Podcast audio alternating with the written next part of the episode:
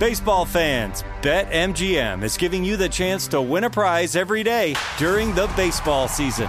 Step into the batter's box for BetMGM's Swing for the Fences free to play game. Pick an area of the strike zone and take your best swing. If you get a single, double, triple, or home run, you'll receive a prize. Smash a home run to collect a bonus bet on us. Just log into your BetMGM sports account to get started. Then visit your promotions section to access the Swing for the Fences free to play game. There's nothing more exciting than going yard with the king of sportsbooks.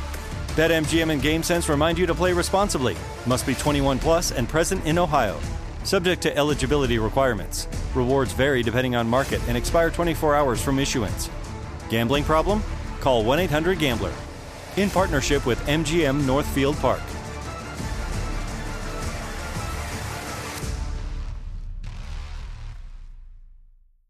When you buy Kroger brand products, you feel like you're winning. That's because they offer proven quality at lower than low prices. In fact, we guarantee that you and your family will love how Kroger brand products taste, or you get your money back. So next time you're shopping for the family, look for delicious Kroger brand products because they'll make you all feel like you're winning. Shop now, in store, or online. Kroger, fresh for everyone.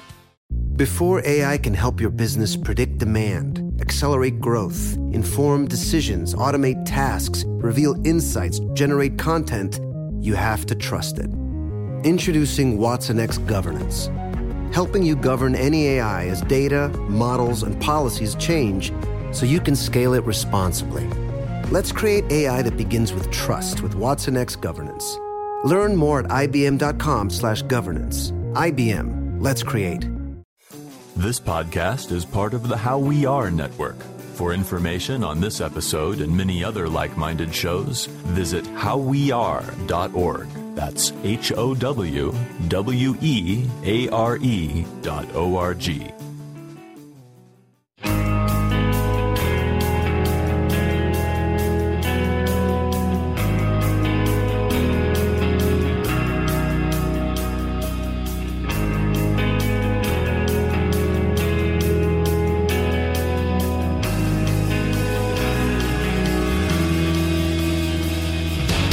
What's up, everybody? Welcome to another episode of 100 Words or Less, the podcast. I'm your host, Ray Harkins, and thanks for joining us. There are, I have a feeling that I know more and more people are downloading the show, but just it's like over the past like 10 or so episodes, just more and more people kind of join up and start a dialogue on Twitter and start emailing. And I don't know, it's just great. And if, if it's maybe you've been a long time listener and maybe you're just all of a sudden now like, yo, I want to talk, which is fine. But uh, I don't know. It's a, it's a good feeling, and I appreciate the download and the time spent. Because let's be honest, there's so much other stuff you could be doing right now, but you're not. You're hanging out, and that's awesome. Anyways, my guest today is Mr. Tommy Green. He is a vocalist for a metal hardcore band called Sleeping Giant, who is a very, I wouldn't even call them a band. They're a ministry, straight up. And if you are at all interested in religion, and not even so much like Christianity, but just religion in general, spirituality, all that sort of stuff, this episode is made specifically for you. Because, oh man, we, we go deep. It's really interesting. Not to mention, and even if you don't care about religion at all, the conversation in of itself is awesome because Tommy has a very, very intriguing story. So let's get some let's get some business out of the way because there there's something very important that you as a consumer of podcasts need to know about. So there there's something that's happening right now. For any of you that pay attention to the technology industry as a whole, uh, has maybe heard about this, but basically what's happening. So some of the largest podcasts in the game, from Adam Carolla's network to Mark Maron's podcast and a bunch of other people, even This American Life, they have been, uh, you know, sent some cease and desist letters in the past. But now Adam Carolla, in particular, is getting sued by this company named Personal Audio, which basically saying they have the claim for podcasting in general, and they need to pay. When I say they, Adam Carolla has to pay this company called Personal Audio either a licensing fee or so, basically they are what is called a patent troll. So these are people that get patents and then go out there and sue people, knowing that it's really, really expensive to take this to court, put this in litigation. And so this is now affecting the podcasting world because basically, if Adam Carolla isn't successful in taking these people to court and having the support of the podcast community, it's going to be a trickle down effect. All they're going to do is just start targeting number two on the list, number three on the list. And obviously, this podcast is nowhere near as big as those, but we have a sizable audience. And if all of a sudden I have to start paying out, like they're asking for one point, I don't know, or no, $3 million. That's what they're asking for from Adam Carolla. It's predatory.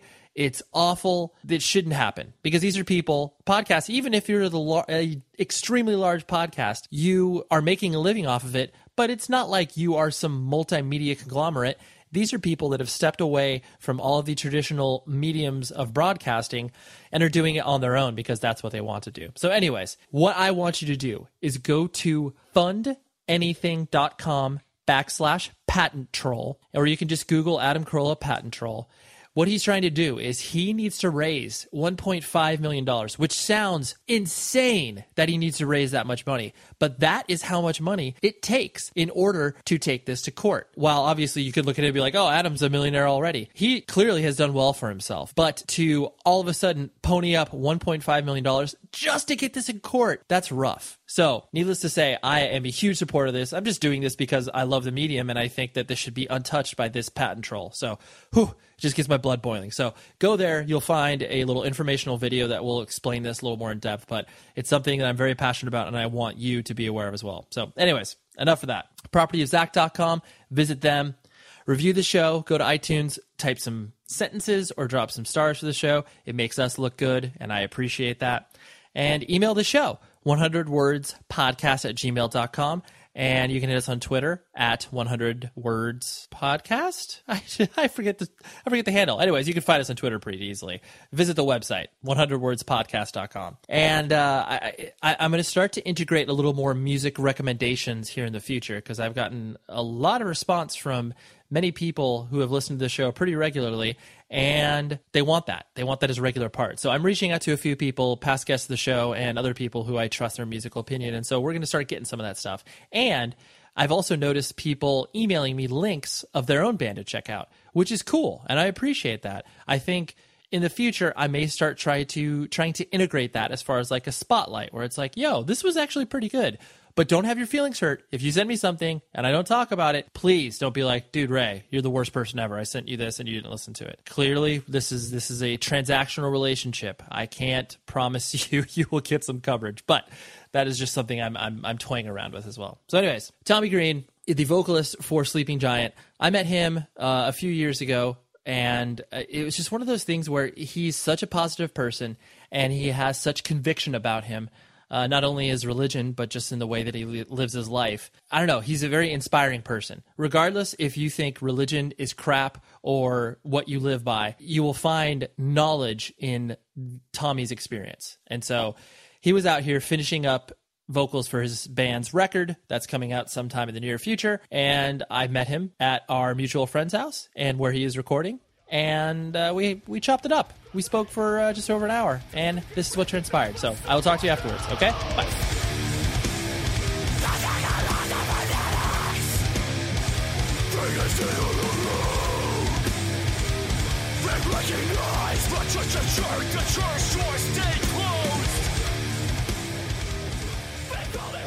I usually start these things off with just like my own personal like entry point or introduction to you know you, your music, that sort of stuff. Good. We I think we met each other for the very first time. I think it was a New England Metal and Hardcore Festival.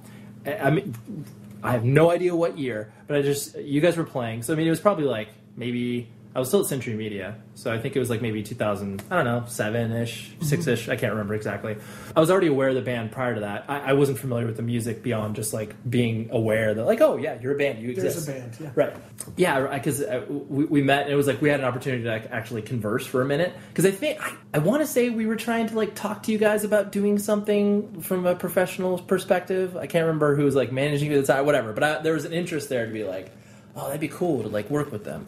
But I just remember talking to you and being like, you're on the level. Like, im- just immediately being like, Because like I, I mean I don't I don't oh, well I don't I don't know about you like when you first I mean I know it sounds so basic because No, you- but I know what you're saying. like because you you meet some people and you're instantaneously either you're and this doesn't happen for everybody but like you know you meet a person and you're instantaneously either drawn to them or like oh mm-hmm. okay that's where they are. Like that's fine. Like oh and there we are. right. And then that, that's all you need to have that interaction. But it was for you it was definitely like oh no like you're on the- and not like I, ha- I really had no preconceived notions as far as like oh dude are we immediately going to be witness to here? Are we going to be because there going to be any of be this thing? Yes. right. Absolutely. but there wasn't any of that and i was like oh that like that was cool. And so like it set me off in the right perspective to you know dive into your music uh, at a more regular level and like understand you more just on having that obvious like simple interaction. The the conception for i mean you and obviously the band in general is the fact that there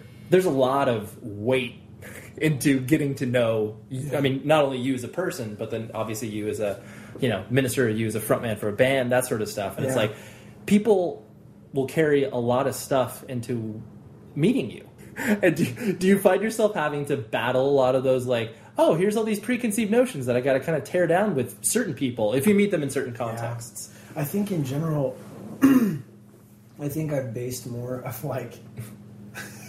I know it's a hard thing I know it's a hard thing to because I'm trying to think of what goes on. Um, Yeah. I think what's been interesting is is that I feel like the real legacy, the real legacy of what we've been doing Mm-hmm. will be if band dudes, if people that are in bands, Yeah. if our peers think we're okay. yeah And I feel like if our peers think we're okay, then that's that's basically it. A lot of the other kids are gonna they'll basically use the audience will use you for what they need. right And so people that and sometimes it's really amazing. I mean, I get I I know for a fact that there's people that have attributed our band just like any band, you know, like there's like I was saying we are talking about Steve Steve from, Brodsky, yeah, from yeah. Cave In, and Right. I'm like that record literally I was in the midst of like this crazy horrible part of my life. I was like living I was living in an affair. I Uh-huh. was living in an affair, and I bought Until Your Heart Stops. Right. Because I, it had been a while since I really felt like I'd connected with some. I'm trying to think of the last record that I, before that. Yeah. It might have been like an ISIS record or something. Uh-huh. You know what, it, dude? There was a Hydra Head comp that I got. Anyway, it had been a while since I really heard Right. a band that I was like, oh.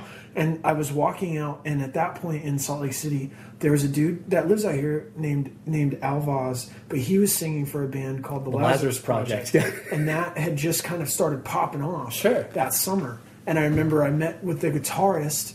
I think his name was Jason, and he used to be the guitarist for Clear years Uh-huh. oh yeah and years of course and years ago. X Clear X And I yeah, the sickness must end. I know, that course. whole deal. So I ran into him, and he was like, "Yeah, I'm playing for this band." Like, and I remember just talking to him, and, and in the conversation, for some reason, Cave In came up, and then I went in and got the CD. Uh-huh. Sure. And I got home, and I remember I kind of hid in that record yeah for a while. And so I, I think in general, I would say that there's is seat one like that. There's this little calm song right now. Right, right, right, right, I put yeah. my wife as a yoga instructor, and I oh. put it on her playlist. I get to be her DJ. Oh, nice, for her class. nice. And so I put that on one of her like slower deals. right So there's little songs like that that actually help give life, I think, to to me. And so people have literally said like. I was literally going to commit suicide. I was Right. I was really going to kill myself. Mm-hmm. I listened to your record. Some crazy thing happens. And so I know there's been real there's really good things that have happened. But then there's also people that will show up and and they use my band to hate people or Right. hate the world or be religious. Like we would call them like religiotards. Like they're Right. so goofy that you're like, Yeah, yeah, yeah. you need the spiritual gift of being a normal human being for a minute. Like that's like what we say, Yeah, you know. yeah. So I I know that people will use people use your band for whatever they need at the time, but I, I like the way you put that because essentially you're just, you view what you're creating from a musical perspective and a lyrical perspective.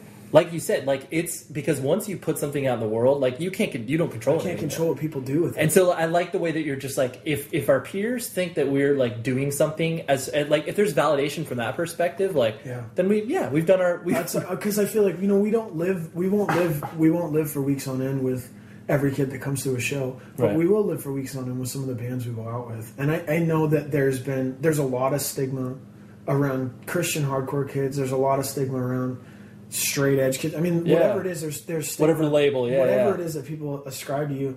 And so I think we've gone out on tour, and I know that dudes have showed up, and I think in general they they were wondering what they were going to get as well. And I think we've I think even if we didn't do a very good job of of representing Christ the way that I'd like to, even Right. myself, like I swear I say cuss words way too much. Right, Like, right. I know I don't do a perfect job of representing him in my my behavior. Sure. But I really hope that our character on some level is still there, that it, it says something that's about acceptance and it breaks some stuff down. But I, I know for a fact we get asked by like Christian people all the time. We'll be like, do these Christian festivals? They're like, what are your favorite tours? And like our favorite tours are with like all of these like Yeah, yeah, yeah. satanic bands. Right, right, like, right. Our favorite people. Right, on right, the right. tour. So I, that's what I, I, so I feel like if it's the people that you live with day in, if they think you're all right Yeah. when they meet you, or you walk away and most people are like, oh, they were cool. Like, Right. Then that's that's probably what's going to matter most because the other people are just going to see you for 28 minutes on stage. You know, when I pray for a lot of kids at the end of our show, so I, I'll stay as long as I need to pray for people, and so I know I, I know I'm there personally to minister to people. But Right, right, right. For the most part, they're only getting like a small window. Of Well, it's it, yeah, it's a very it's a transactional relationship. Like kids are purchasing a ticket to a show and they are ha- they are being entertained, and in some there's so many different levels of expectations of entertainment. Like sometimes people are going there to have that sort of like that moment that you're saying, that sort of epiphany moment, Mm-hmm. And then there's other times where it's just like, oh, dude, I just want to mosh. awesome or- mosh, and was cool. Was a breakdown, bro. right, right, right. It's it, it- you, you hit on you hit on something that I was going to bring up later, but it's a perfect time where the pressure that I'm sure you feel like in obviously being self aware of the you know the example that you lead out there versus the the way that people perceive you know a quote unquote typical Christian like is it a typical Christian to be because there's obviously where it's like you know if you if you swear in front of a person who's like look can't wait to poke holes in what you are and Oh, what you do absolutely, man. like For so sure. is it one of those things where it's like you feel that sort of um and not- even pressure from like anybody else but just that sort of internal myself. pressure yeah absolutely. yeah. Well, because I, I realized it because I, I was sharing like I, I talked I talked to this dude actually this old dude from New Jersey Uh-huh. who's like a, a Christian dude and he's an old Syracuse guy. Okay. I believe he was in Abnegation. oh no. okay yeah yeah yeah Okay, but I, I can't. Anyways, Sure. But we talked about it, and I remember that he saw me in the midst of last summer, and last summer the band was going through all sorts of upheaval. Right. Not even in a band way necessarily. It was hard to manage, but like relationships were kind of all over the place. And Sure. me and Rookie were basically flying to festivals and meeting up with dudes to fill in. It was like the Dude, yeah, just to complete the things we said we were going to do. Right. And so I remember just being so frustrated, feeling really like almost like a caged animal. Like I couldn't tell who my friends were. Of and course, like yeah. weird. And so I remember just being frustrated and being normal and kind of talking to this dude and swearing. His daughter's there. I so blew it. Right. He hit me up later because I was on my YouTube little Devo thing. And I'm like, Right. you guys, I gotta let you know. Like, but I, I remember telling people in the video, I was like, you know, just to be honest with you guys, like, I really, I know that my ability to communicate is what I think is my gift is. right right And so when I really met when I met God, I was like, you know, I've used my voice for everything else. You know, whether it was like Mm-hmm. Yeah. in high school, I was in the I, I started a group.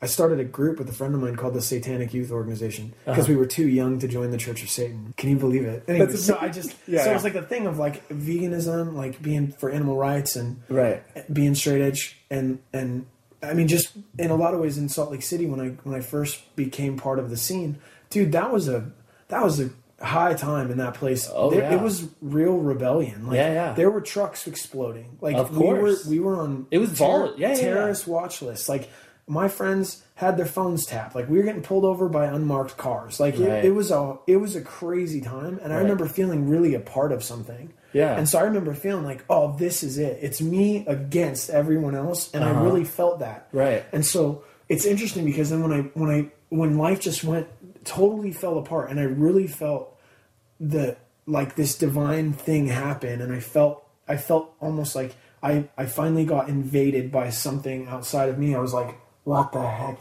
Yeah. So when I was like in this journey, I remember feeling like I read this story about the way that like Jesus teaching, he's like, hey, these dudes are given this this investment or mm-hmm. talent or money, and and they turn around and make a they make a good deposit on it, or Okay. they, they they multiply it. And he Sure. comes back and he's like, good job, I gave you three, you came back with six, that's awesome. Right. Other dudes like, I gave you six, you came back with twelve, that's amazing. And the third guy's like, I knew you were hard, and I was afraid of you, so I took it and I hit it. yeah i didn't do anything with it And he's like, you Missed are you Yeah. missed it. And that's the part where I was I was reading, I was like, well, I know my voice, man. Like I've given it to everything else, so I'll just give it to you. Right. You can have it.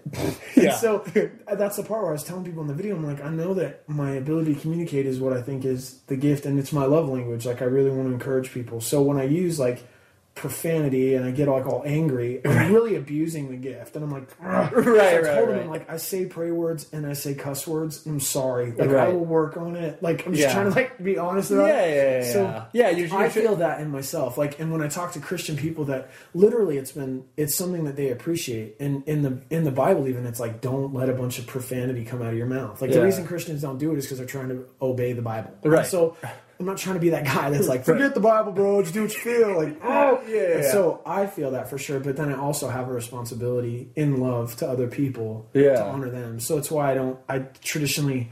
I mean, it, it'll be a really weird day if I ever just blow it and say like cuss words from stage or something. Like, I really Right, do yeah, yeah, try to do the best I can to manage. Within the context of what? Yeah, yeah, yeah. No, I totally. But, so that's where I feel pressure mostly. I don't feel like most, if non, if kids that aren't Christians that we're on the road with like hate us and talk crap behind us, like I don't think they ever really say much to our face. Right, right. And I don't know if they necessarily try to be that critical of us unless we piss them off for some Mm-hmm. Right, reason. right, right. So I don't hear a lot. Yeah, so they yeah they're they're they're kind of off in the corner, and that's fine. They're like they've they've but judged. Christ- Christians are more like, "Hey, you are a Christian, and so I will tell you exactly what I think." And I'm like, "Oh, I know, you're right. Yeah, I'm sorry. yeah, yeah. Oh, okay." So that's that's where I feel that. Right. So were you uh, were you born and raised in Salt Lake City? No, I um I was born in San Francisco. Oh, okay. I, I moved with um, I moved my family quite a bit. They went through a divorce. My mom and dad went through a divorce when I was like, I think maybe, but I'm just gonna say between f- three and five. I Sure. can't remember. I Well, just- yeah, yeah. So we, we moved from San Francisco to S- St. Louis. Okay. And that's when my parents split up. My dad stayed in St. Louis, and my mom and me moved back to Northern California. Okay. Moved around Northern California and, and was in the Bay Area. Did you did you have uh, brothers and sisters at the time too, or was it just no, you and your I mom? literally when I was six, Yeah. my dad and my stepmom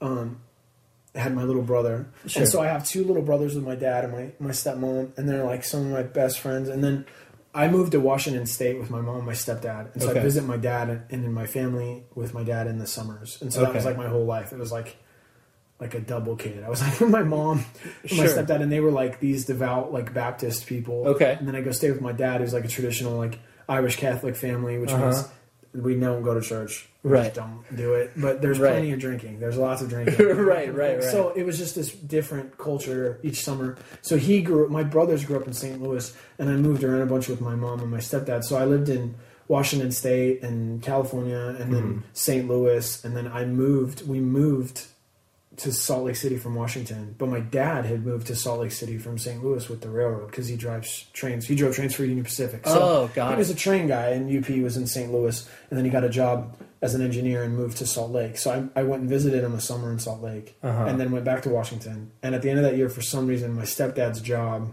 transferred him to Salt Lake City. That's so up weird. living in Salt Lake City with my mom and my dad for the in the same town for the first time since I was like four. Right. And how So how, how old are you when both of those worlds collide? sophomore. I was a sophomore Okay. in high school. So I moved out as a sophomore from Washington, super depressed, and I, I, because I'd only been, I didn't live in places for very long. Like my Right. stepdad was in school or we- was in ministry, and so we would just move. Uh-huh. And um, I'm realizing that we, we just moved a lot. It was about once a year. We were just somewhere else. Yeah, you're And so transplanted. So you you had no opportunity to actually like cultivate any relationships. long, like like long term. It was Right. like always a do over. I'd go to visit my dad. I'd come back and we were in some new spot, and that was just how it felt a lot. Yeah. but that was real. That was actually what it was. But that's how it felt, and I was cool. I was pretty social, so I could.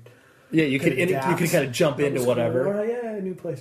But we lived in Washington for like four years, and Okay. that was the longest in that city that we've been. Uh-huh. And I really like loved it up there. Sure. Um, I missed the scene. I didn't know about any of that. I moved Right. to Salt Lake City as a sophomore and was just so messed up that I was drinking. I would drink by myself, and I would just, I was just, I hated it. I didn't want to be there. It was was that a, a direct reaction to you moving there? Yeah, Is- is- I really that's when just the people okay. were awesome, but I was just like, I this sucks. Like Yeah. I didn't want to be there. I my dream was to live in Seattle and be a bike messenger, and like that was my deal. You're like that was my because goal. I lived in Puyallup, which is a little town like Okay. south of Seattle, like Okay. outside of Tacoma. oh, okay. And so I I lived there, and Uh-huh. we would go into the city, and that was during the height of like the alternative mu- movement. oh yeah, I mean, yeah, like, yeah. That was what turned me on to music. So it was like mid mid '90s is when you were there, so you were seeing a lot of that hit. 92, 93, Oh, okay. 94, like right in the middle of it. Like, Oh yeah, yeah. And so there was just great things happening, and it was so much fun to be up there. Uh-huh. And so my dream was to get into the city. We would only make it into the city like every so often. you know? Sure, sure. But I just remember like just loving it. So that was my goal was to get to Seattle. And so when we moved in in high school, I was just like, "Where the heck are we?" Like, I liked the city; it was fine. I liked to snowboard at that point, so I was like, "Well, that's cool." But I just was started getting really sad. Well, that was the first time I ever heard about straight edge kids because there was like a super violent culture. Totally. it was way militant, and there was a lot of my friends were all stoner kids, and so they would like openly talk about you know like eh, straight edge kids, and we'll fucking fight them, and like, Right. and I was like, "What are you talking about?" Like, Had I you even at that point? I Had had you even heard? no idea, Dude, I so read- you're yeah, you're dropped into this I like read- powder keg. I read yeah. a hit parader. This show is sponsored by BetterHelp. We're sitting here. It's like June, and you're like, where has the time gone? And everybody's like, oh my gosh, I have no idea. I got to like accomplish all these other things. Take a moment. Focus on the things that obviously, for one, matter to you, but for two, look back. Be like, what have I done well? What have I done not so well? And maybe I can, you know, ask some friends and family for some help. But where I have always gone to in regards to figuring out what I can do better, therapy. Therapy is an incredible tool at your arsenal that you can dip into. I've done it for my marriage. I've done it for myself personally. And I'm a huge advocate for what therapy can do for you because it is a third party that's able to look at what you can do to improve your life and be a person to help you along in your journey. And so I think if you were thinking of starting therapy, give BetterHelp a try. It's entirely online. It's designed to be convenient, flexible, and entirely suited to your schedule. All you do is fill out a brief questionnaire, you get matched with a licensed therapist, and then boom, you're done. It's great. And then if you're not vibing with the therapist, you can switch it at no additional cost. So take a moment, reflect on the things you've done, reflect on the things you want to do, and visit betterhelp.com slash ray today to get 10% off of your first month. That's betterhelp, H-E-L-P dot com slash ray. Baseball fans, BetMGM is giving you the chance to win a prize every day during the baseball season. Step into the batter's box for BetMGM's Swing for the Fences free to play game. Pick an area of the strike zone and take your best swing. If you get a single, double, triple, or home run, you'll receive a prize. Smash a home run to collect a bonus bet on us. Just log into your BetMGM sports account to get started. Then visit your promotions section to access the Swing for the Fences free to play game. There's nothing more exciting than going yard with the king of sports sportsbooks. BetMGM and GameSense remind you to play responsibly. Must be 21 plus and present in Ohio. Subject to eligibility requirements. Rewards vary depending on market and expire 24 hours from issuance. Gambling problem? Call 1 800 Gambler. In partnership with MGM Northfield Park.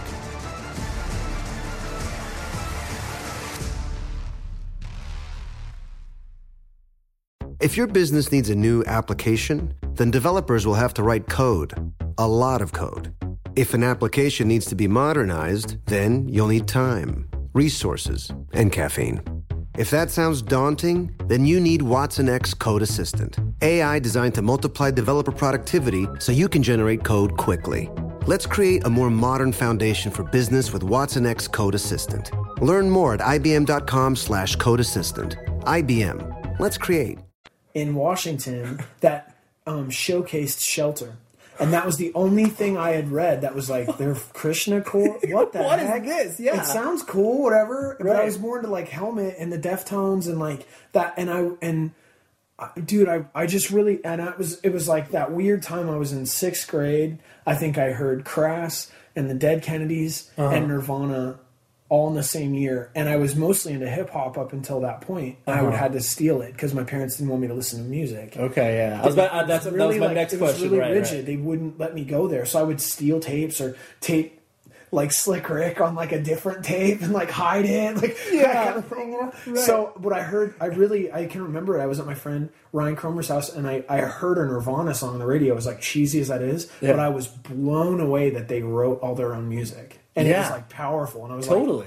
this is so awesome. And Right. I wanted to play, and so I started playing drums when I was in sixth grade. Okay. But they wouldn't let me. I couldn't I had to sneak out to go to like listen to music and stuff. It was just bad. Wow. Yeah, you were so you were on lockdown. I For- really was like, Right. and because of their value system, and and and because Christian music sucks, dude. It sucks. it's It's, always like 15 years behind anything. It's always copying. So there was a couple grunge rock bands Mm-hmm. that were actually now there was two that I'll, one was called Soul Food, and they were almost like a, a groovy like 70s like grunge distortion band. Okay. Not even that heavy or anything, but Right. like they would play a show and it was like a Christian show, but you could stage that. I mean, kids would just go off. Okay. And there was a dude named Aaron Sprinkle, and he's a producer with Yeah, he is. Yeah. He was in a band called Poor Old Lu, and they were in Seattle. Oh. My first show I was allowed to go to in Uh-huh. like seventh grade was Soul Food and Poor Old Lu at the King Theater in Seattle. And I remember the minute it started, everyone started stage diving, and I was like,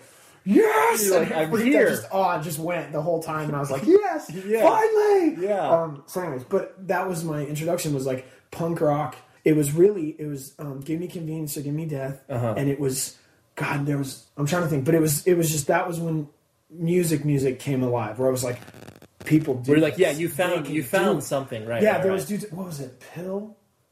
There was a bunch of friends I had that were just all these alternative kids, and they were like Yeah. stoned and depressed and messed up, and I just loved them. I was like, yeah, these, these are my people. And this and, and that that was, in, that was in Seattle still. Okay. So the- yeah. here's so um, Petty Bone Yep. is in um, Undertow. Yep. I didn't know about it. There was one straight edge kid in my jun- in my junior high, and he was a year older than me. Uh-huh. And I, I barely remember him, but I knew, I knew there was something different about him, but I Yeah. didn't know what he was connected to. Sure, sure. And so then when I get to S- Salt Lake, people start talking about like the scene, and I was like, or they start talking about straight edge kids and just how violent they are, and like kids challenging each other. And I remember a friend of mine like t- tried to fight some dudes and just got the shit kicked out of him. Right, right. Bad. And I was like, what is going on? Totally. Well, I ended up my my family was just really into substances and that kind of thing. And Sure. there was a party, and I there was a party at my dad's house and he had a bunch of his friends over Okay. and he had a friend over that was there and it was basically like i i lived in it was a two day drunk for me i was probably a sophomore a sophomore and i i just used the opportunity to get drunk as, as i could Right. and and he had a friend there that had snuff the snuff had black tar heroin in it Okay. or something i snorted heroin on accident Right. because I thought it was something else, and I ended up just sick and like way messed up. And I was like, I will never, I would never have done that if I didn't think it was cool. I wouldn't think it was cool if it wasn't modeled as cool for me. Right. I have got to like get out of this because in seventh grade in Washington, because of some of the music and some of that stuff, Right. I ended up running away and moved out with some friends. Like I, I left and stayed with my friend's family. We like Uh-huh. robbed convenience stores for cigarettes to sell for like lunch money. I mean, it was like the worst thing ever. My daughter's Right. like 13, and we had this conversation like a week ago, and she's like, "I feel like you think I'm someone that I'm not, or something." And I'm looking at her, and I'm like.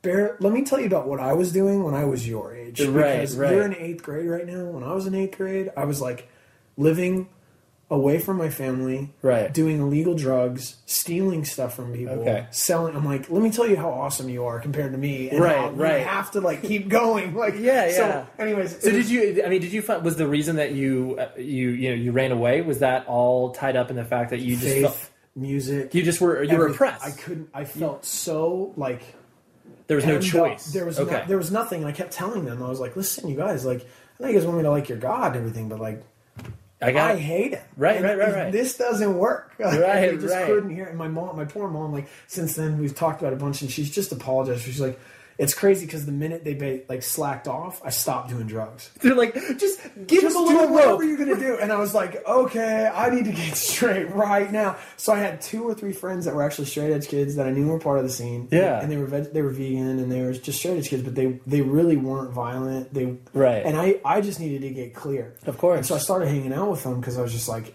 I was I was genuinely intrigued by the fact that these dudes were like really proud of the fact that they didn't do drugs. Like, they were really into like good music, and I was like, the first record that I heard from like straight edge kids. My friend Yeah. Nate let me borrow a record by a band from Germany called Acme Of course. to reduce the choir to one soul, and I was like, that was the most brutal thing I'd ever heard Oh, in my oh, life. And I was huge. like, yeah. oh no, Right. like, that's what you listen to? Yeah. That was unreal. So Right. a year later, I end up getting kind of cleaned up. I just. I I just stopped. I was like, I can't do this anymore. Uh-huh. And so I started hanging out with my friend Nate, and I showed up at his doorstep, and I was like, "Listen, man, I don't have any friends that aren't kind of into this. And if I say I'm like drug free. I'm just gonna hang out. I will totally go back to doing stuff. Can I just like hang out with you? Like, Yeah. Can I please hang out? With Sure, You? So he took me. He, we just hung out, and we, he would listen to like, God, what did we listen to? We just listen to everything. We listened to a lot of 108, and Yeah. we listened to into another, and and um, he took me to my first show like a couple weeks later, Uh-huh. and I remember it was Catharsis and Clear, and um, and this band Trip Hammer. Oh, yeah. And I remember being so intrigued because I really felt afraid. Like Sure. when you walk into the show and it was like Yeah. everyone. But it, I also realized that it was in the midst of the first show I was supposed to go to, Hatebreed and Despair. Oh, yeah, yeah. I re- Hut. Do you remember that tour? I remember that tour, Okay, yeah. that was the first show I was supposed to go to, and there was such crazy beef because these dudes that were roped up in these animal rights things had Right. ratted on a couple other kids and Ah. and then bailed. And so there was huge division. So at that show, three kids got stabbed. That was the first show I was supposed to go to. And I remember I was supposed to meet up with some kids that I met through like the victory message board Oh, yeah. I was just like, they were like, "Yeah, what, what's your name?" And I was like, "Yeah, I'm just living in Salt Lake. I've Yeah. never really been to a show, but you guys are like drug free. It'd be fun to hang out kids like music that won't get me into trouble." Was like, Right. yeah, come, man. So I was like, "Sure." So I was supposed to go. I ended up going like wakeboarding, and I missed my ride. Okay. And so the next day, I'm in like a, a Gray Whale CD. oh yeah, store, yeah, yeah. And Jared, I think the singer from Trip Hammer, walked in, and they're like, "How was that show last night?" And he was like, "Bad, dude. Like three kids got stabbed." And I was like. Yeah, you're like, well, it's a good thing. Good thing I didn't go. Okay. So anyway, so that was my deal. So the, the first show I ended up going to was Catharsis and Clear, but that was in the wake of some of that stuff. So I remember two specific times we were hanging out and like the whole show emptied out because there was these fights. Something happening. Yeah, Yeah, some yeah. dude, you know, just trying to square stuff up, and it was it was such a violent. It was really a different time. Oh, And it I- I, totally think about it a lot. Yeah. I I, I just Well, it's about it a it's, it's it's really tough to put in context because it's like you know everybody everybody waxes nostalgic about you know like the the you know whatever late seventies early eighties like you know Black Flag and you know L.A. punk and like everybody is going to think whatever time that they grew up in like was you know extremely violent or whatever. But like so it's hard to paint the whole context. But it's like I distinctly remember it's like you know being like living in Southern California when all that stuff was happening in Salt Lake City. You know it. I mean it bled over to here to where it's like I distinctly remember like playing certain shows. You know, playing a show in Vegas and then going out there and saying, "Oh, the Salt Lake City kids are coming," and just being like. And Everyone is on, and you can read them. You know exactly when they walk in the room. It's Totally. still The energy way. changes, All yeah. of, all of my friends will show up to a show, and it's like, oh, And it's so yeah, and it, it's so difficult to explain that to someone that's mm-hmm. like you're just dropping, you know, it's a whatever, like a you know 15, 16, 17 year old kid is going to have no context for it. Just they're like, oh, maybe it's like oh, Salt Lake was violent, but it's just like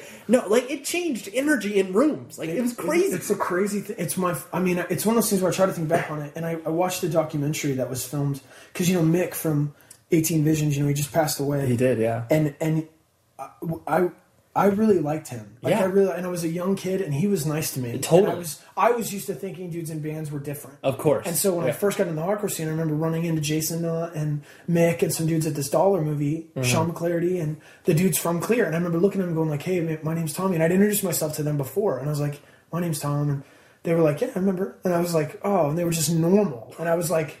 Oh, thanks for being nice, man. So I just remember thinking, I really like these guys. Right, right, Thanks right. for being kind to me. But like, there was just such, it's such a different deal. And I think about it and go like, I watched a documentary that they filmed, they put together in 1997. Mm-hmm. Okay. And it was, it's that season. And I, I have to be honest, like I Yeah. watched it and I, I cried because I was like, honestly, yeah, what the fuck was I so attracted to? sure, It was so depressed and like broken. And I was like, yeah, why did I go all in for that? right. Well, It I, was a I think weird thing. I, I I think, I mean, for, just from as an outsider looking in, obviously not living there, I think it was one of those things where it's like once once people because whatever social oh. movement people are a part of, because it has to, it has to escalate, it has to keep getting higher, and then once you get to a point where things get real, as in people appear on America's Most Wanted, like the FBI, everything you were mentioning.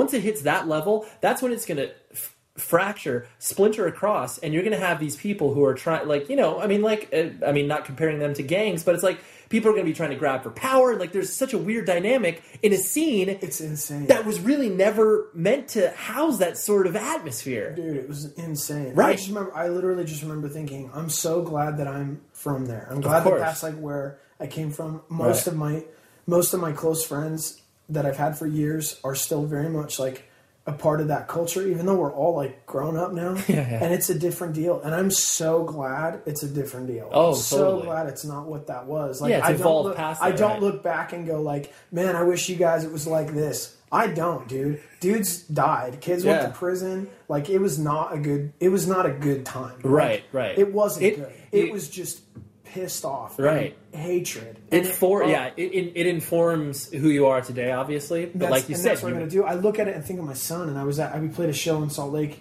a while ago. SG did on a, a benefit, and I think I just looked at my friends. All my friends are in this room, and I'm like, you guys, like I love you, and I love this scene, but I don't want my son to be a part of this. Mm-hmm. Like when I think of Rada, I'm like, I'd like for him to just be more normal than me a little bit. I want him to like go to school and have friends and like become successful and go way further than I did. And I, I needed family. And I needed like I needed gang. I needed a gang with a soundtrack right. and that's what it was. Like I was like I I needed a I needed people that were as pissed off as I was. Sure. That would show me something, and then when I saw it, I was like, you know what? There's a part of this that that's not even me, Right.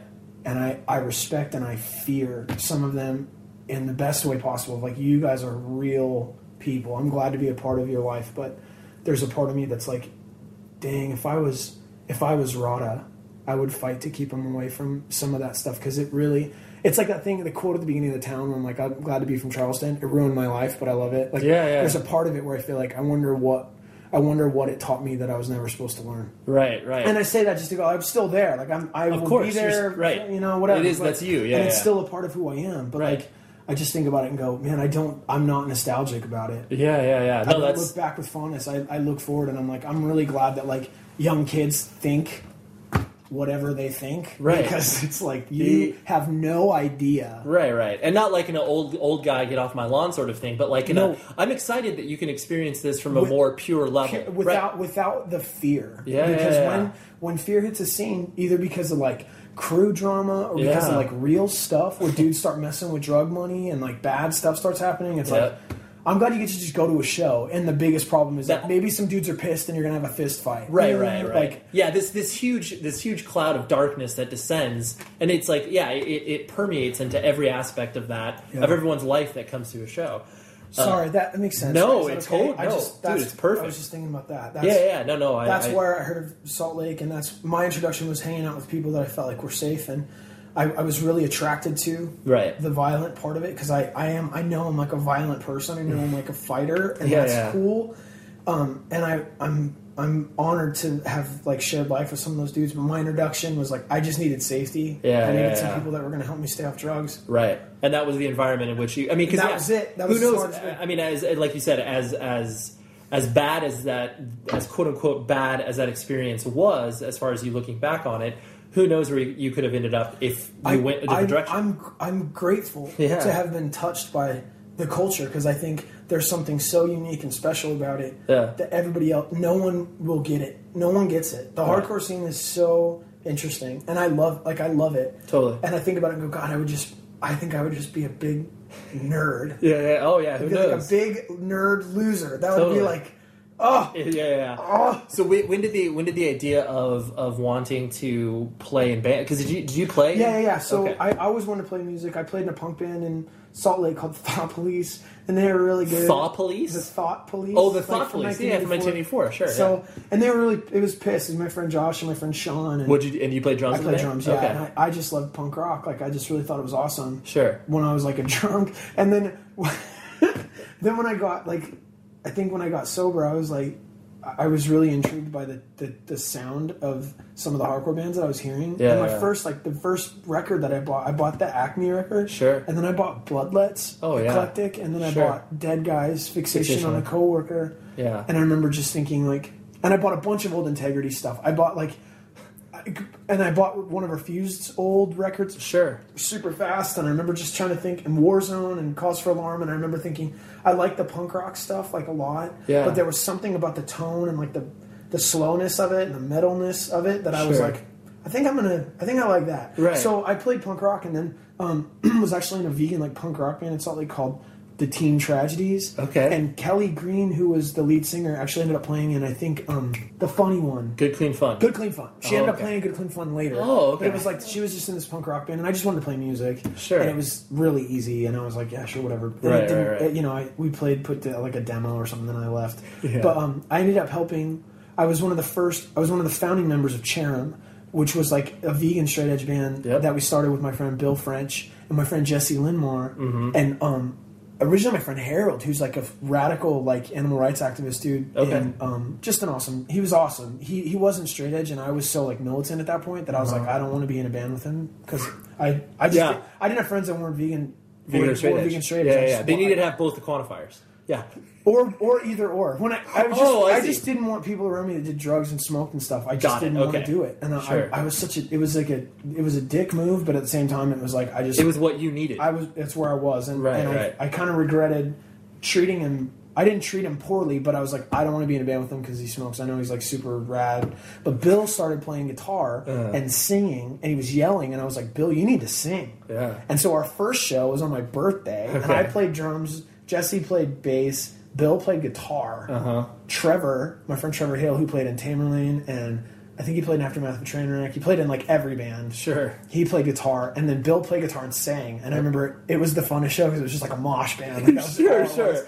So we did that for a while, and then when I moved to Redlands, they broke up for a season, and then they reformed as Okay. the more popular kind of version. Like they kind of they got a bit bigger, Right. Um, in the early two, like 2003, 2004, 2005 series, and they, they it was Clint played drums and Bill played and Trevor played, and I think, I think there's a couple other, couple other people, but they put out a full length Right. and went on tour and did a bunch of stuff, and they actually got voted in Salt Lake one of the one of the best bands in Salt Lake City, which was Okay. really cool. Yeah. So I got to help be a part of that. But really, my friend Adam and I booked shows, and there was a bunch of drama because a dude that was a promoter there had ratted on a couple of friends of mine, and they ended up spending some time in jail. Okay. And so we started a production company called Burn the Rat, and that was like our deal. So we booked shows for a while, Right, and right. Like that was my that was my favorite time because I played in the band, but really we kind of helped it limp through a season where there was the same forty kids at every show. Right, right, right. No one was coming to shows. right, there wasn't new blood that was coming in, right. no, and it was like it just wasn't happening. Sure. So we just kept going, and Right. we were like the fifty straight edge kids that actually cared. and, like, Yeah, yeah.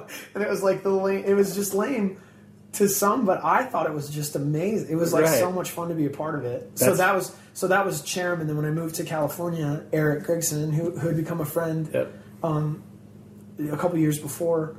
Uh, he was like, "Come out and be in a band with me, and like, let's do a band." And so we started. A Oh, so he extended the invitation to you to come to California, and then that's why you I wanted came. to come to Redlands because I'd come out. For, I was supposed to live out here. You know, Okay. I moved out the day after I graduated high school. I Okay. moved to Redlands. Okay. Baseball fans, BetMGM is giving you the chance to win a prize every day during the baseball season. Step into the batter's box for BetMGM's Swing for the Fences free to play game.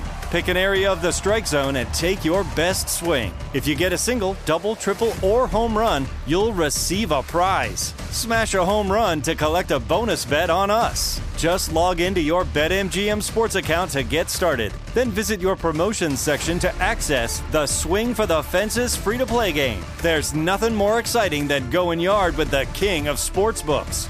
BetMGM and GameSense remind you to play responsibly. Must be 21 plus and present in Ohio. Subject to eligibility requirements. Rewards vary depending on market and expire 24 hours from issuance. Gambling problem?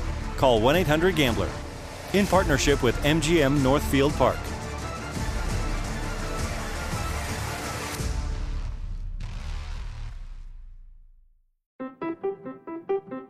What if AI could help your business deliver mission critical outcomes with speed? With IBM Consulting, your business can design, build, and scale trusted AI using watsonx and modernize the way you work to accelerate real impact. Let's create AI that transforms your business. Learn more at ibm.com/consulting. IBM. Let's create. Your new home journey starts at Fisher Homes, where everything is red, white, and new. Explore exclusive summer savings and start your journey by selecting your ideal home site and your dream community. Choose from a variety of expertly designed floor plans and bring your style to life at the Lifestyle Design Center. Are you looking for a quick move in ready home instead? Fisher Homes has options for those too. Fill out a form to connect with a new home advisor at FisherHomes.com to get started today before the sun sets on summer savings. And I drove Because you, you were and you were living with your mom the entire time for a majority of the time. I No, mean, I know you were. I left. I left my junior year in high school. Okay. And moved in with my girlfriend and graduated high school Oh, on my own. okay. And At least you, you graduated high school. Yeah, I mean that know. that there's there's graduated early. It was good. I did my thing. I'm not stupid. I just was a dummy. So Yeah. I should have just stayed home. But so I met Eric through the scene, and then um, he just was like, "I feel like you're supposed to come out with me." So I basically moved out to Redlands with him okay. the day after I got I graduated high school. Got it. With a and then ended up in this insane affair with this dude's wife. Okay.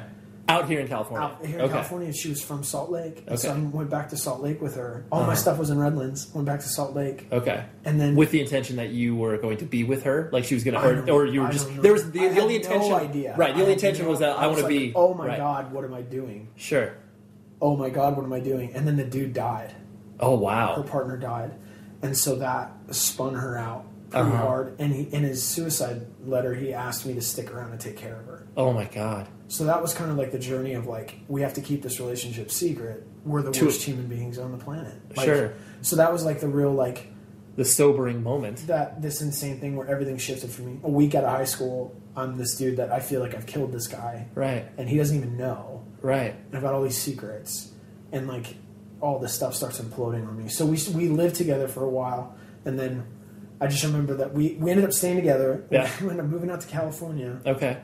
and then what ended up happening was like we got married. Me and that girl Sure. got married, and then just we were just broken, you know. So I don't I don't I get it. I'm grateful, I'm Right, totally right. grateful. But she ended up falling in love with one of my friends out here. Okay. so she ended up like cheating Double on rape. me with him When your relationship and- was and started, I was like, yeah. we had our we had like our little girl, like we had uh, this stuff, and I remember that was when I really like that was when everything kind of came apart, and I remember that's when I really felt like I like this God thing happened. Of course. So.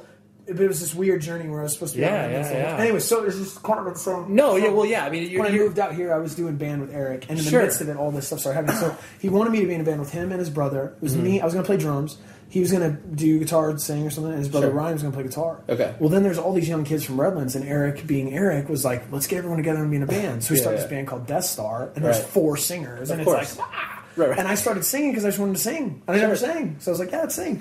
So I started singing, like, and they're I'm like, loud, I'm enthusiastic, yeah, I can yeah, do let's do this. So I, st- we start, um, we start Death Star, and I just got to be one of the vocalists. Right. And so then that band ended up launching with more favor than any other project Eric had ever done. Oh, for sure. Because we did like this whole thing of like It releasing the demo and all this pomp and like hype, and no one had even heard the band. No, we showed up, and all these kids just went bananas, and we were Right. like.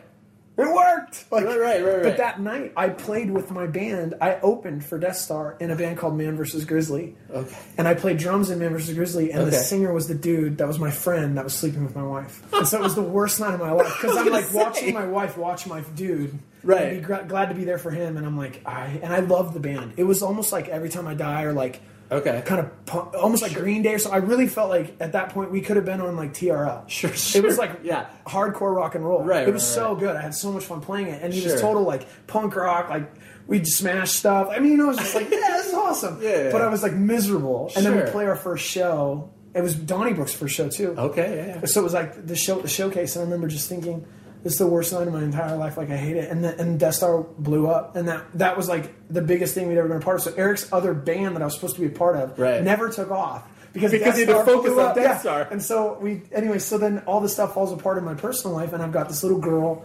And I and we go through this thing. I end up getting really kind of lit in my in a faith journey, and I'm like, Yeah. whoa.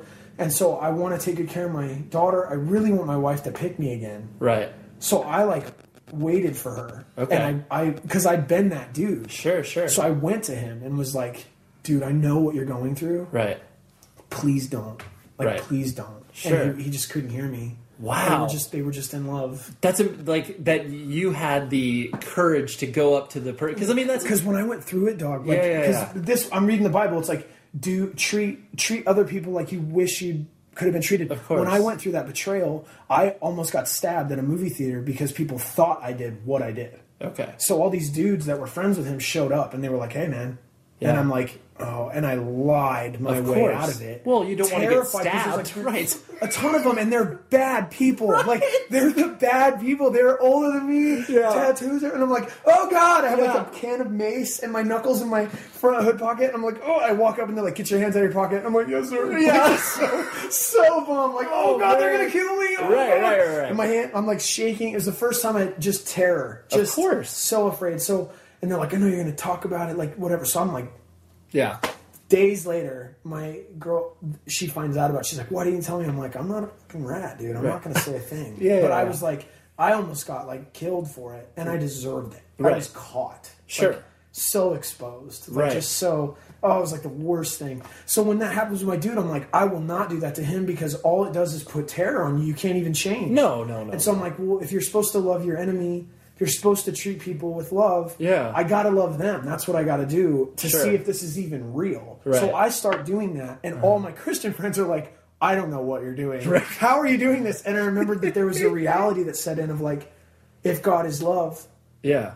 This oh, needs to pour love. out. This right, is right. what it is. And so I, dude, I tried so hard to be like his friend. I tried to stay and wait. I wanted to be awesome, so she picked me because like I Yeah. thought I was awesome, Right, and he right, right. sucked. Right. Don't pick him. Pick Right. me. I'm I- awesome. yeah, we- like, we already have this thing together. this thing. It's so easy. The minute you go, I'm in. I'll be like, it is forgiven. Everything's that's good. right. Yeah, We're we're home. Didn't happen. Waited Right. for like 11 months Just yeah. You living put on you put Josh. Allen's couch, like moving on people, staying in my back room Right. of my own house. While it's just Yeah, yeah, just yeah. trying, Just to trying be to there piece for my kid, Right. trying to be there for my ex, like wanting to be there. So that was kind of that journey of. In the midst of that, Death Star happened, and then we went to Hellfest in 2004. Yep. And on the way home, it was such a disaster for my ex.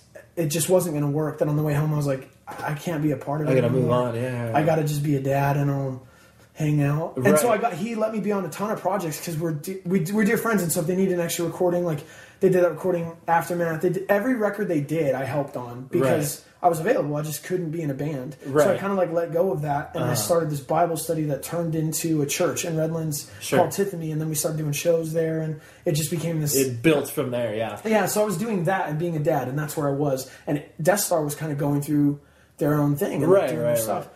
And then uh, my friend Corey and my other friend Travis hit me up and were like, "Hey, we want to start a band, Uh-huh. and we'd like you to sing." And I was like, "Well, I, I'm only going to talk about Jesus. That's all I really care about." And they're like, "That's fine." So they started this band, Right. and, and that was the beginning of Sleeping Giant. Sleeping and Giant, we just sure. played at Tiffany all the time and practiced there because that's where we had the spot. Right, right. The the interesting thing that I one of my favorite stories that's ever been shared to me, especially in regards to Christian music in general. Yeah. One of my friends, he uh, he worked at Tooth and Nail for years and years and years. Yeah. Did like A and R for him. And this is this is like maybe this is like when MXPX was at its height. So you have people who are I mean, you know, they're appealing obviously to a much, you know, a secular market as Yeah. well. But so they would get like handwritten letters to the label saying MXPX, you know, Mike Herrera like spit on stage. That wasn't a Christian thing to do. Not a Christian And- thing to do. and like the just the, the the concept of like what what what Christian music is and what like it is such an impenetrable task to be like if you advertise yourself as a Christian band and like are doing that it is so hard to get people to pay attention to it in the outside world just be like oh I can't get past that that that, That banner thing. yeah It's real. and even people like obviously on the flip side, I always remember like I, I remember taking played a show with that. Uh, God, was it? Bo- it was a Born Blind. They were from San Diego. I think they're whatever Christian hardcore band. And I remember playing a show with them at Chain and having kids come up to me because I always like to sell the merch and be like, "So are you are you guys saved? Are you?" And I was I, that was I was like, "What? Like, what are you? Saved? Yeah, What are you talking about? It just it, I was like.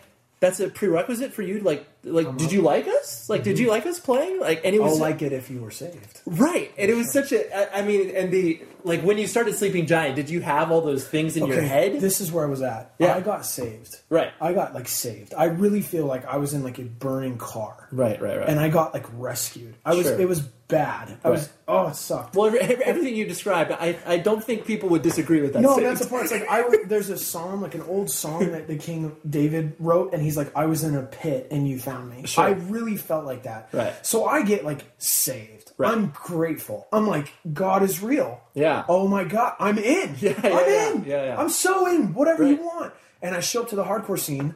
And all these kids are not talking about their faith. They're just Christians in a band. And it was the weakest crap I've ever seen. And I was like, I cannot believe this dude. If he saved your life like he saved mine, and you're not Uh-huh. talking about him, then screw you. Put that mic down and get out of here because I needed help, not that. Yeah. Like, and I told all my friends in Redlands, I was like, straight edge isn't going to save me. Veganism isn't going to save me. My life is falling apart. I need God. And they were like, okay. And I was like, will you come over to my house and like, let's just have a Bible study in my living room and Uh-huh. like, let's just get together because we weren't really going to church anywhere. And I was like the newbie, but I'm like, I, we need it. We need Yeah, I need community. We Right, need right. God bad. And so we had a swear counter.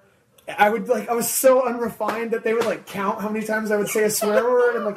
Joshie Highland is I think it was like 27 was like the record. It was just like bad. But but we but we were in. So then we started this band eventually and I'm like I'm going to be about it because it's been a long time since someone just stood on stage and was like I am about this. right.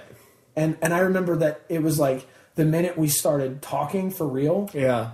it was on. And I remember that it, it, it marked a shift for a season where it was like the days of like cowering behind your instruments and like if anything would be in the back and like walking off, Right. that was done. Right. It was like, mm-mm, that's Yeah. not real. Like, don't say that. Like, Right. don't do that because that's.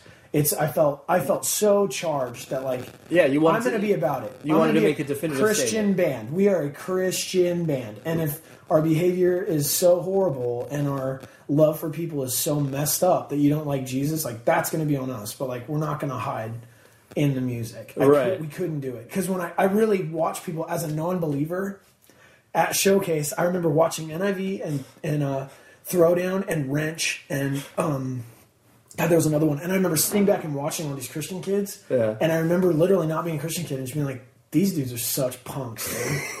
I like didn't believe it. I Right. didn't believe him. I believed in IV. Like I believed in Jason. I believed in Kyle. I believed Yeah. in JD. Like I believed in Corey. I, I knew them, and I was like, I know they're real. Like I knew it. Right. But all these other kids, I was just like, you guys are punks. Yeah, yeah, like yeah. you would not last a second. Like get out of here. So then I get saved, and I realize these are my people. Right.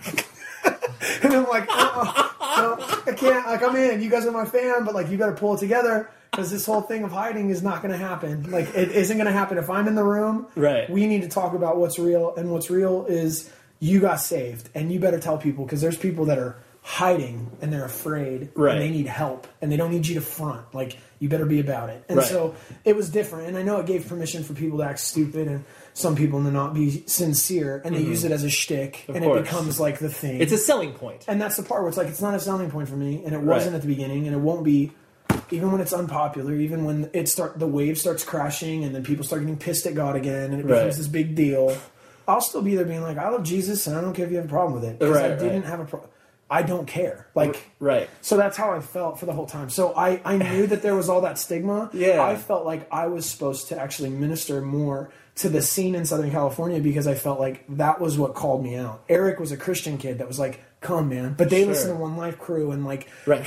Marauder and they listened to all the East Coast bands when everyone else was like into other stuff. Right, right, And I right. remember thinking, oh, you guys are like real hardcore kids, but you love Jesus. All right, I could I could deal with that. like, we'll just hang out. Well, because and you you always feel too like the there was uh there's definitive lines that are drawn with like what you obviously can and can't do from that perspective. Yep. And so then there's there's that when you're caught off guard from a person who's just like, oh, like you can't you can't do those things because you are this. And then like when you subvert that and people are sub- like, wait a minute, like you're you're allowed to do that. It's like, well, yeah, like, That's what we do. I think that's what the one of my favorite bands is, The Chariot, and Yeah. that's what I think I love the most about them is people talk like I talk, they just do it. Yeah, they just yeah. model freedom, Right. And it just infuriates some people, and it's awesome. And Right. I'm like, you guys, you guys just show people what what freedom is. Right. I love it. That's what they go for, you know. Sure, sure. And so and it's so spontaneous because even like Wolf, like he never danced like that until he was in that band. He Yeah. never played the bass like that. But when it just started happening for him, and Sure. that's what was authentic for him, Right. And like it wasn't a stick. And if they got another bass player before they were done, you know, and he did all the same stuff, that would be cheesy. right. but like that was real. Yeah, and that- so I just was- I love that where it's like that's authentic, and so Sure. what's authentic for me is sharing the message because I think I'm a preacher. That's Right. like what I am. Right, right. So I'm like, okay, And so the obviously, like you were mentioning before, the you know the the fact that you do you know missionary work and ministry and all that sort of stuff. Um, you know, do you feel like do you feel because there there there also is that you know within the Christianity faith in general, like the you know you being in a band and like being you know a loud screamer and like all like all those connotations that people don't necessarily equate to the Christian faith. Like, have you had to battle those notions with people being like, No, "Oh, that's you're, you're weird. What do you got all those tattoos for?" Like, I what- think I think people. Here's what I think. I think other people had that. I think the generation before us had that. Sure. Mm-hmm. I think because we're so outspoken, because we actually do ministry, and because we've shown up to Christian festivals Mm-hmm. and done what we were supposed to do in the face of all this performance garbage. Really? People are like, right. and so we don't get that. People are like, what do you think about blah blah? We're just like, yeah. don't even bring that here. Like, Right. and I, I was talking to Eric about it. I was, my friend John is this, is a teacher. He owns a Bible school and stuff, and Uh-huh. he was talking about different phases of culture. And he said there's high culture and pop culture, and then folk culture. Okay. And he said high culture is like that academic royalty thing where they just have resources. They eat whatever their chef brings them. Pop culture is like McDonald's. In our case, it would be like Chipotle. Sure, Like, right. And then folk culture is like we eat a lot of hummus and we do home birth and like whatever. And I realized Okay. that the hardcore scene is like a folk culture, Uh-huh. except we're getting bastardized into pop culture really fast. Sure. So I think there's pop culture Christianity, Okay. and they're drawing a lot because they see the sincerity of even Christian hardcore, Mm-hmm. and so we don't get fronted on by dumb Right. people because they're like, "What are you doing?" It's like, "What are you doing?" you could you could turn Exactly. the mirror on them. They just don't bring it to us. They might bring it to other little fifteen year old kids that look afraid, but I'm not. So Right, it's, right. It's like we're not stupid. Sure. We've been in this swinging for a while, so like. yeah, you can you can look at our body of work and see that we've been. But that's the part. That's what Eric always says. Like, good a good tree doesn't make bad fruit, you know. And he's like, even in Christian culture, if people are, are hearing the message of Jesus and they're responding, if, if sick people are being prayed for and ministered to, if if hurting people are being being touched and, and Yeah. they're being comforted, is that good fruit or bad fruit? Because that's what we look at. Right. A good tree doesn't make bad fruit, and a bad fruit bad tree doesn't make good fruit. Yeah. So just look at our fruit. right. look at our fruit That's, what, that's what we're about. Uh, the last thing I want to hit on was the um, you know once you once Sleeping Giant obviously started to make a definitive move towards you know playing like you were joking about earlier you know playing with you know satanic metal bands or Mm-hmm. whatever like playing to people who clearly were going to be very adverse to Oh, yeah, what you were hate it. Right. And so like do you I mean, when you guys first started doing that, I'm sure it was like a level of like, oh, we got it like the water has to find its own level, like what am I comfortable with? Mm-hmm. Um, you know, talk to me talk to me about that experience of just like pushing yourselves out there to being like, we're not gonna be that band that's just gonna tour churches like, you know, seven No, months out of the year. We're just hardcore kids, man. You don't do that. Like in our culture, right? Like Right. everybody plays with everybody. Right, right, right. Like, my, no, that's Yeah. the, the, the dumbest thing. Now that's like marketing. Yeah. That's stupid. That's not the hardcore scene Right. at all. And Right. so we were informed by the hardcore scene. We've been a part of the hardcore scene for a long time. So Right, like, right. we play shows. Right. Period. We don't we That's don't it. right, Like, we don't play a quant yeah, we don't play instant adjective here. And we shows, get right. it. I'm grateful that we got to be on like the initial year of Scream the Prayer. We got to help like kind of formulate this tour. We've been a part of that. That's cool. But then we tour with other people, like Right. because we're a hardcore band. And we that in, in terms of like our ethic, and even playing shows in Southern California, I just remember that they, Corey and T and Jr. and Jeff, they were just like go. So we Yeah. showed up and I'm like, hey, this song's about this, and that's what this is about, and here we go. And it was like no question. I'm Really? gonna do what I would do anyway. Yeah, From the yeah, very yeah. beginning, it was like I'm going to tell you about my life. I'm going to share this song. This song's about my life. My faith is about my life. This song's about my faith. You need to know. Here's my faith. You should respond. I promise it's real. Come on, come on. And then kids started like, "Oh crap, this is real." Like, and I'm like, "Yeah." So it was. There was no like. What I told them was, "I'm going to tell people about Jesus," and they were like, "Good."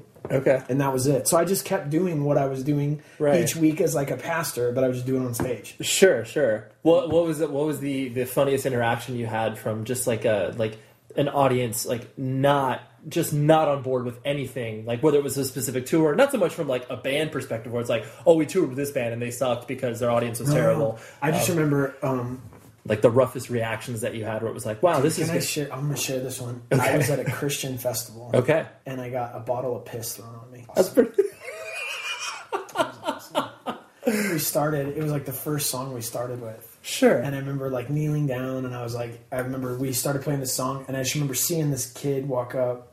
I don't really talk about it very much, but he Right. had like a bottle like this, and I remember watching him like grab it, and he just went like, oh, like all over me, and then threw the bottle at me. And I remember it hit me in the face, and I remember thinking, "That's yeah, piss. that's piss. and I closed. I like had my eyes closed, and I remember I started kind of crying, and I remember the Lord going like in my heart, almost like just keep going, it's going to be okay. And I like kept going, and it was this insane show, like Right. insane show. I mean, Sure. just incredible. And there was like thousands of kids there, and it was like tons of crazy stuff popped off, and it was Right. awesome, and no one knew. It was just like this was single. just this thing that happened, and I remember just thinking, I can't believe. So we played the next day with For Today. Okay. Like For Today played the next night, and I remember thinking, I'm gonna wait and see if Mattie gets pissed thrown on him because everyone says we're like the same. Like, Right. and it didn't happen. And I remember watching him and just going like. Maybe that just happened because I'm a dick. Like, I, was, I was like, God, I don't want to pretend to be like I was persecuted. Maybe that guy just thought I was an a hole and like didn't Yeah, like me. did not like I don't me. want to read into it. So that, anyways, the next day before that show, I spent like an hour and a half in like this porta potty at this festival, sitting there like crying, like God, Sure. did I mess up? If Yeah. I messed up, do? is it bad or was that good? Like Right. I don't mind. I'll get slammed for you all the time. I don't care. They can Right. beat me up. Like we've played shows at places and people are like, "Shut the fuck up," and I'm Yeah, like, "No." I have the mic. I didn't come all the way from my hot wife and kids to get here and act like a coward. I'm going to tell you what I think. Right, You got a problem with it? I'll be over there. And Right. like I run off the stage waiting for someone to run up on me and be like, no, no, no. I'll be like, please hit me because I'm a Christian. Right. Just hit me. Just- Just, please. Do this is I where will we're starting- stand right here. Just Yeah. go ahead. Just watch. Right. And like it's, it's never happened. But that was the most. That was the weirdest one. So then I went back to the merch tent. And, and I was I walk up and I'd really forgiven the kid. In my heart, I was like, I released that kid Yeah, yeah. there's nothing he could say to make it better. Uh-huh. Obviously, that was like his deal, and it's cool. Like I, I just, I, please bless that kid. Like, oh, walk in merch tent, and this girl's like, I know who threw piss all over you. And I'm like, I don't want to know. I don't want to know. And I walked away. I just was like, I don't even want to know because I don't want to bring it up. I'm done. Yeah, I'm done. we've already moved- I've been through this for an hour. I'm over it. Like, yes, he threw piss all over my Gorilla Biscuit shirt. God, why do you do that? Like, ugh. and so then I leave and I come back and I'm like looking at Eric and I'm like, should I have asked who that was? And he's like, I did. I got it. No worries. And I'm like, what? And he's like, I would be a horrible friend if I let that happen and didn't do something. And Right. I'm like, no, dude, don't even worry. Yeah, don't- yeah. don't. Please, just don't. Like, Yeah. let's just not. Right. So I'm, at the, that night, I'm watching for today's set. It, it doesn't happen, and I'm like, Oh man. and then I look right, and and Eric and like a bunch of our friends are walking with this kid towards me, oh, and I'm okay. like in this conversation. I look right, and it's just like this little like skinhead kid, and I'm like, Oh, that's him. no. And he walks up to me, and I'm like, hey man. And he's like, hey dude, I just wanted to say I was sorry for throwing piss on you, man. Like, and I'm like, dude, no, d- don't even worry about it.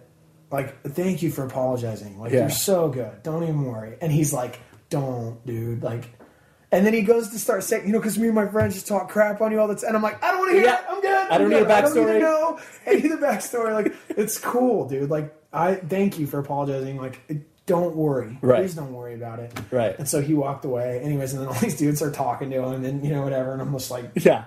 I've, we've So- done my part. Yeah. in terms of like hostile crowds, there's the dude that has literally been screaming like, "I'll fuck you up," and down. And I'm like, I will be right over there. And I literally like, there's been a couple sets where I'm like, stop. Hey, what's up, Sleeping Giant? Thanks so much. Throwing the mic down, run over, and just waited for him. Like, come on.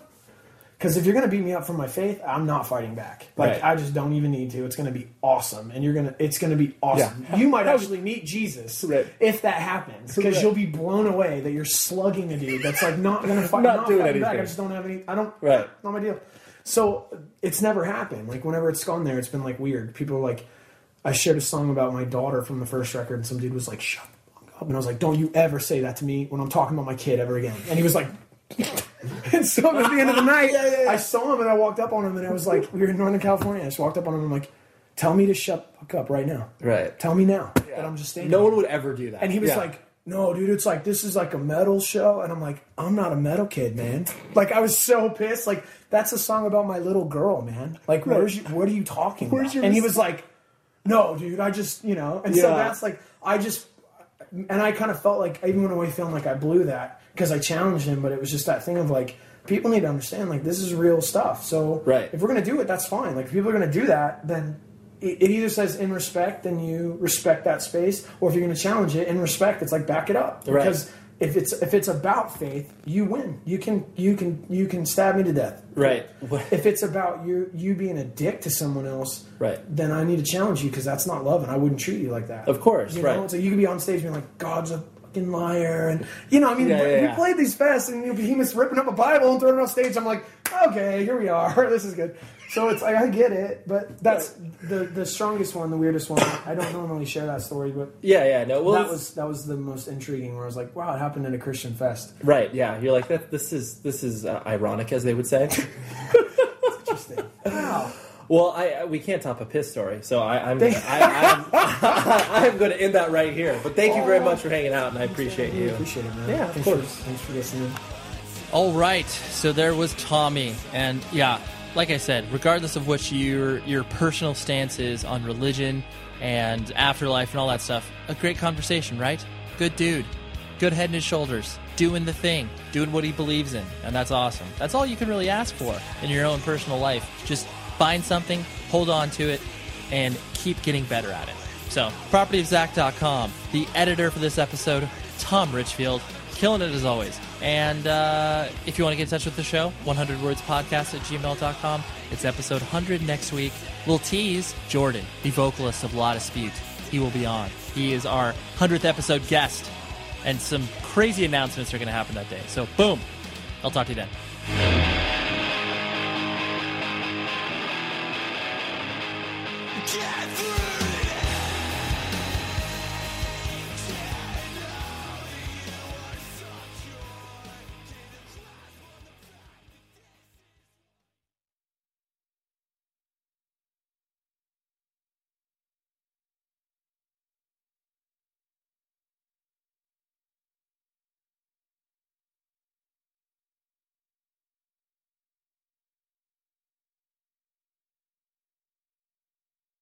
The show is sponsored by BetterHelp. Trust me in saying that no matter who you are, mental health challenges can affect you, and how you manage them can make all of the difference. That's why everyone should have access to mental health support that meets them where they are and helps them get through. BetterHelp provides online therapy on your schedule. It's flexible, simple to use, and more affordable than in person therapy. Connect with a licensed therapist selected just for you. Learn more at betterhelp.com. That's betterhelp.com. High Five Casino. High Five Casino is a social casino with real prizes and big Vegas hits at highfivecasino.com.